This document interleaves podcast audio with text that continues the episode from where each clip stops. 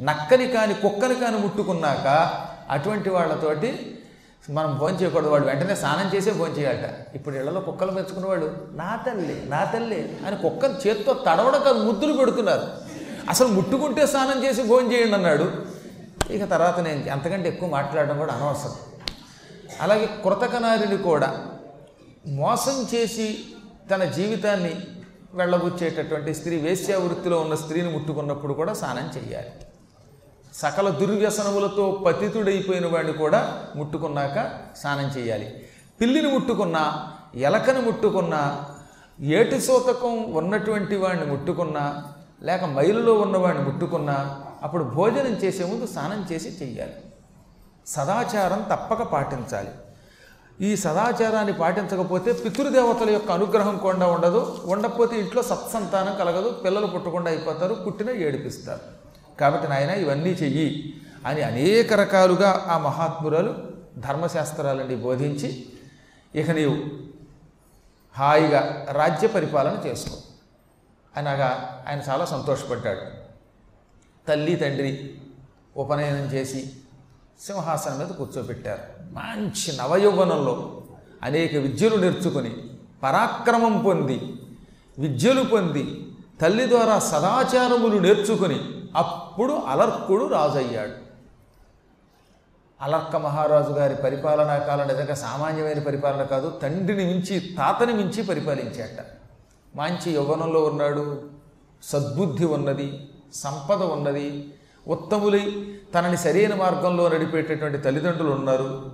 దాంతో వాడు చెప్పినట్టు నడుచుకున్నాడు. అన్నిటికీ మించి తల్లిదండ్రులే అతనికి ఒక మంచి సంబంధం చూసి చేశారట. ఇంకా వాళ్ళ నాన్నగారు వెళ్ళి ఈ మదాలసం తెచ్చి పెళ్ళి చేసుకున్నాడు. ఇతనికి మాత్రం తల్లి తండ్రి ఓ సంబంధం వెతికి తీసుకొచ్చారట. అవకాశం వచ్చింది కనుక వాళ్ళకి. దార పరిగ్రహం నువ్వు దార గుణైక పరిగ్రహంబు. వేరారి భయంకరోత్కట పరాక్రమ కేళి పరిగ్రహంబు పొల్పారగ. తండి ఆజ్ఞతన ఔదల దాల్చి అలర్కుడొప్పే ఆ శారద నేరదెందు విలసద్యసుడై బహుపుత్రవంతుడై తండ్రి చెప్పిన సంబంధం చేసుకున్నాడు. ఆ విధంగా భార్యని పరిగ్రహించాడు. కేవలం భార్యనేనా? ఔదార్య గుణములను గ్రహించాడు. అంటే ఇతరులకు దానం చేయటం ప్రేమించటం మంచి మంచి గుణములు గ్రహించాడు. భార్యని సేకరించాడు మంచి గుణములను సేకరించాడు. మూడవది శత్రువుల్ని జయించడానికి పనికొచ్చే పరాక్రమాన్ని అస్త్రశస్త్రాలని వీటిని గ్రహించాడు. యుద్ధరంగంలోకి వెళ్ళాలంటే ఆయుధాలు ఉండాలి ఆయుధాలు ప్రయోగించే నేర్పు ఉండాలి కాబట్టి ఈయన చిన్నప్పటి నుంచి తల్లి మాట విని పెద్దల దగ్గర నేర్చుకున్నాడు కాబట్టి ధనుర్విద్య నేర్చుకున్నాడు ఖడ్గ విద్య నేర్చుకున్నాడు మల్ల యుద్ధం నేర్చుకున్నాడు ఇటువంటి అనేక యుద్ధ విద్యలని గ్రహించాడు పరాక్రమాన్ని గ్రహించాడు ప్రజల్ని రక్షించే నేర్పుని పొందాడు. తండ్రి ఆజ్ఞని దానిని శిరోధార్యంగా గ్రహించాడు. తల్లి మాట ముందే గ్రహించాడు. ఇలా ఇవన్నీ గ్రహించి ఆయన శారద నేరదేందు విలసద్యసుడై శారద అంటే శరత్కాలం ఆశ్వీజ మాసాన్ని కార్తీక మాసాన్ని శరత్కాలం అంటారు. కాబట్టి శారద అంటే శరత్కాలము అని అర్థం అనమాట ఆశ్వీజ కార్తీక మాసాలు. ఈ కార్తీక మాసంలోనూ ఆశ్వీజ మాసంలో నేరద మేఘాలు ఎలా ఉంటాయి? తెల్లగా ఉంటాయి. కాబట్టి శారద నేరద అంటే శరత్కాల మేఘము. ఆశ్వీజ కార్తీక మాసాల్లో మబ్బులు తెల్లగా ఉంటాయి కానీ నల్లగా ఉండవు. అదే వర్షాకాలంలో మేఘాలు కారు మబ్బులు. కారు అంటే నలుపుండోయి కారు మబ్బు అంటే నల్లని మబ్బులు. నీళ్ళు ఉంటాయి కదా అందుకని నల్లగా ఉంటాయి. శరత్కాలంలో వర్షం కురవదు అందుకని తెల్ల మబ్బులు ఉంటాయి.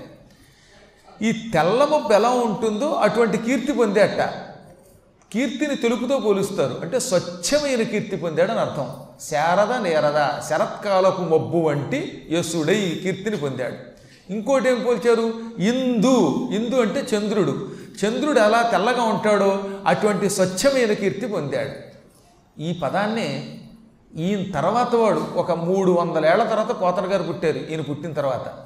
మూడు వందలేళ్ళ తర్వాత అయినా శారద నేరదెందు ఘనసార పటీర మరాళ మల్లికాహార తుషార ఫేనరజతాచల కాశ ఫణీశ కుంద మందార సుధాపయోధి సిత తామరస అమరవాహిని శుభాకారత నొప్పు నిన్ను మదిగానగ ఎన్నడు కలుగు భారతని ఈ ప్రారంభం ఇది ఎత్తుకున్నాడు అనమాట ఈ శారద నేరద. ఈయన రెండే రెండు తెలుపులు చెప్పాడు. ఒకటి శారద నేరదం అంటే శరత్కాలపు మబ్బు తర్వాత చంద్రుడు. ఆయన ఈ చంద్రుడు ఈ మబ్బే కాకుండా సరస్వతి ఇంకా ఎంత తెల్లగా ఉంటుందో చెప్పాడనమాట ఆ పద్యం ఇక్కడ రాశారు. దాని అర్థం తెలిస్తే రేపటి నుంచి ఓహో సరస్వతిని ఇలా పోల్చారా అని తెలుస్తుంది అనమాట మనకి. శారద నేరద అంటే మీకు అర్థమైంది కదా? శరత్కాలపు మబ్బు. ఇందు అంటే చంద్రుడు. ఘనసార అంటే కర్పూరం పచ్చ కర్పూరం. కర్పూరం ఎంత తెల్లగా ఉంటుందో అమ్మవారు సరస్వతి అంత తెల్లగా ఉందట. శరత్కాలపు మబ్బు వలె తెల్లగా ఉన్నావమ్మా సరస్వతి. చంద్రుడిలా తెల్లగా ఉన్నావు కర్పూరంలా తెల్లగా ఉన్నావు. పటీరా ఇది కూడా ఒక రకమైనటువంటి కర్పూరమే. మనకి సువాసన ఇచ్చేటటువంటి కర్పూరం. దానికి మళ్ళీ తెల్లగా ఉన్నావు. మరాళ హంస. హంస ఎంత తెల్లగా ఉందో? ఓ సరస్వతి అంత తెల్లగా ఉన్నావు. మల్లిక మల్లె పువ్వు మల్లె పువ్వు ఎంత తెల్లగా ఉంటుందో మీకు చెప్పాలా? మల్లె పువ్వులా తెల్లగా ఉన్నావు.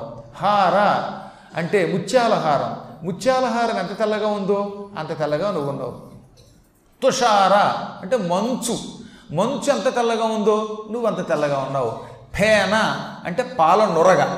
నొరగ ఎంత తెల్లగా ఉందో అంత తెల్లగా ఉన్నావు. ఫేనం అంటే నురుగు అనమాట రజత అచల. రజతం అంటే వెండి అచలం అంటే కొండ. రజత అచలం వెండి కొండ అంటే కైలాస పర్వతం. హిమాలయ పర్వతం తెల్లగా ఉంటుంది. మంచు పట్టడం వల్ల తెల్లవారుతామని ఆ తెల్లని మంచు కొండ ఎలా ఉందో నువ్వు అలా తెల్లగా ఉంటావు.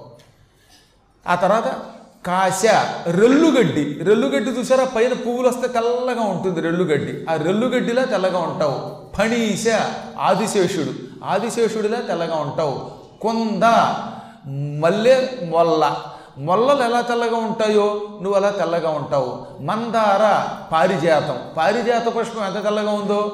నువ్వు అంత తెల్లగా ఉంటావు. మందార అంటే ఎర్ర మందారం కష్టమండి మందార పారిజాత పారిజాత పుష్పాలు ఎలా తెల్లగా ఉంటాయో? నువ్వు అలా తెల్లగా ఉంటావు.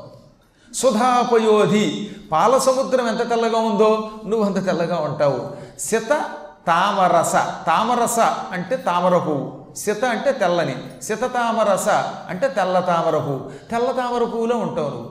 అమరవాహిని అంటే ఆకాశగంగ స్వర్గం నుంచి వచ్చే గంగ కిందకు వస్తూ ఉంటే దబదబ వస్తుంటే నొరగతో కూడి తెల్లగా ఉంటుంది. అటువంటి ఆకాశగంగలో ఉంటావు. ఇన్ని రకముల వస్తువులు ఎంత తెల్లగా ఉన్నావో అలా తెల్లని శుభ ఆకారత స్వచ్ఛమైన పవిత్రమైన ఆకారంతో ఉండే నిన్ను మదిగానగా ఎన్నడు కలుగు భారతి అన్నాడు ఆయన. ఎంత అందంగా చెప్పాడు. అటువంటి నిన్ను ఓ భారతి ఎప్పుడు చూడగలుగుతాను తల్లి అన్నాడు ఆయన. మీరు చూశారు. ఎప్పుడు చూశారు? సాక్షాత్తు భారతీ తీర్థవారే మనకు సరస్వతి. ఆ స్వచ్ఛమైన సరస్వతి ఈ రూపంలో ఉంటే ఇంకా మనకి చూడడంలో ఆశ్చర్యం ఉందండి. అక్కడ ఉన్న వాళ్ళంతా సరస్వతి. అది నేను కళ్ళారా చూసి చెబుతున్నాను సత్యం చెబుతున్నాను. మన గురువుల యొక్క రూపంలో ఆ సరస్వతి ఎప్పుడు చూస్తాను తల్లో అని మనం ప్రార్థిస్తుంటే కనపడుతూనే ఉన్నది. కాకపోతే మనం గుర్తించమంది నేను చెప్పాను చాలాసార్లు. ఆ సరస్వతి భూలోకంలో మళ్ళీ మనల్ని అనుగ్రహించడానికి వచ్చింది. కాకపోతే స్త్రీ రూపంలో వస్తే కొన్ని ఇబ్బందులు ఉన్నాయని పురుష రూపం ధరించింది. కాస్త మేసం గడ్డాలు కూడా పెట్టుకుంది. అప్పుడప్పుడు నెత్తి మీద ఒక గుడ్డ వేసుకుంటూ ఉంటుంది. ఇలాంటి పీట మీద కూర్చుంటూ ఉంటుంది. చక్కని వేదవాక్కులు మనకు ఉపన్యసిస్తూ ఉంటుంది. అందరినీ కరుణతో చూస్తూ ఉంటుంది. అదిగో అలా భారతీ తీర్థ రూపంలో సరస్వతి వచ్చిందని వర్ణించాను ఒకసారి అవధానంలో. ఇక్కడ కూడా ఈ వేదిక మీద కూడా ఒకసారి భారతీయ తీర్థమే ఈ రూపంలో కనబడుతోందని. కాబట్టి ఎందుకు చెప్తానంటే సరస్వతి ఎంత తెల్లగా ఉంటుందో అటువంటి స్వచ్ఛాకారాన్ని ఎంత బాగా వర్ణించారంటే వాళ్ళు? కీర్తిని ఎప్పుడు అటువంటి తెలుపుతో పోలుస్తారు. ఈయన అటువంటి తెల్లని కీర్తి పొంది బహుపుత్రవంతుడై పద్నాలుగు మంది పిల్లలు కూడా కన్నాడు అలర్కుడు. అదృష్టవశాత్తు మంచి సంతానం కలిగారు. క్రమంగా పిల్లలు పుట్టారు. ఈయన తల్లిదండ్రులు ముసలాళ్ళు అయిపోయారు అప్పుడు రథధ్వజుడు నాయన ఇంతకాలం నేనేదో యువరాజుగా పట్టాభిషిక్తుణ్ణి చేశాను. నేను నా భార్య వార్ధక్యంలో కడుగు పెట్టాం వార్ధక్యంలో ఇంట్లో మరణించటం మన సంప్రదాయం కాదు గనక నేను సన్యాస దీక్ష పుచ్చుకుంటున్నాను. వానప్రస్థాశ్రమానికి వెళ్ళిపోతున్నాను. ఇక ఈ కుటుంబ భారం రాజ్యభారం లేది. ప్రజల్ని చాలా జాగ్రత్తగా చూడాలి సుమా. మీ అమ్మ పేరు నా పేరు నిలబెట్టాలి. తాతగారు బామ్మగారి పేరు నిలబెట్టాలి. మన వంశాన్ని పవిత్రం చెయ్యాలి. అధర్మమునకు తావివ్వకు అని చెప్పి కుమారుడికి సంపూర్ణంగా రాజ్యభారం అప్పగించి ఈ ఋతధ్వజుడు కువలయాసుడు తన భార్య మదాలసతో అరణ్యానికి వెళ్ళాడు. ఎక్కడికి అరణ్యానికి వెళ్ళడం అంటే? దత్తాత్రేయుడి పాదాలు గట్టిగా పట్టుకున్నాడు. ఆయన పాదాలు పట్టుకుని ఆయన కొద్ది రోజులు సేవించాడు. ఆ తర్వాత ఇద్దరూ కలిసి ఆయన అనుగ్రహంతో వైకుంఠానికి గడిపోయారు ఇక్కడే జరిగిందో తమాషా. ఇంకా దత్తాత్రేయ గురువు గారి పాద పద్మాలు ఆశ్రయించడం కోసం వెళ్ళబోయే ముందు మదాలస కుమారుణ్ణి ఒంటరిగా రమ్మన్నది. నీ భార్యతో కాదు నువ్వు ఒక్కడివి ఏకాంతంగా నా దగ్గరికి రా అనగానే తల్లి చెప్పిన మాట ప్రకారం ఆవిడ దగ్గరికి వెళ్ళాడు.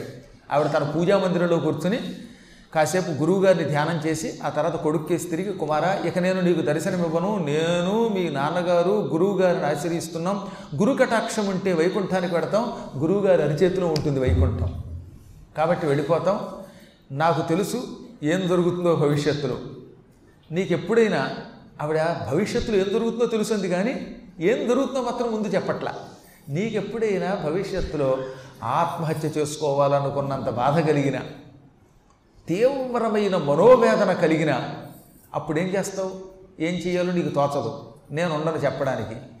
అందువల్ల నేను నీకు ఒక ఉంగరం ఇస్తున్నాను. ఈ ఉంగరం నీ మధ్య వెలుగు పెట్టుకో. ఇది ఎందుకంటే పెద్ద ఉంగరం. ఇంత పెద్ద ఉంగరం యొక్క రహస్యం ఏమిటో చెబుతా విను. ఈ ఉంగరం వేలులోంచి తీయి. ఆ వెనకాతలు ఉన్నటువంటి ఒక చిన్న మరం ఉంటుంది ఓ శీల ఆ శీల ఇప్పుడు మన చెవులు కొండలాలు పెట్టుకున్నప్పుడు ఉన్న శీల లాంటి శీల ఉంటుంది. అది ఇప్పు ఇప్పితే ఆ ఉంగరం లోపల నుంచి సన్నగా పలచగా ఉన్న ఒక రేకు బయటకు వస్తుంది. ఆ రేకు కాగితంలో ఉంటుందన్నమాట. ఆ బంగారపు రేకు మీద సూక్ష్మ అక్షరములతో నేను ఒక సందేశం రాశాను. దాన్ని భూతద్దాలతో చూస్తే బాగా అర్థమవుతుంది. ఆ సూక్ష్మ సందేశం చదువుకో. ఆ ఉంగరం లోపల నేను నిక్షిప్తము చేసినటువంటి బంగారు రేకు బయటికి తీయి ఆ రేకులో ఉన్న సన్నని అక్షరాలు చదువుకో. అప్పుడు నీకు కర్తవ్యం తెలుస్తుంది. ఆ కర్తవ్యం తెలియకపోతే నువ్వు తప్పక ఆత్మహత్య చేసుకుని చచ్చిపోదాం అనుకుంటావు. అంత కష్టం నీకు వస్తుంది సుమా అని చెప్పి చెప్పకుండా చెప్పి ఇంతే చెప్పింది ఆవిడ.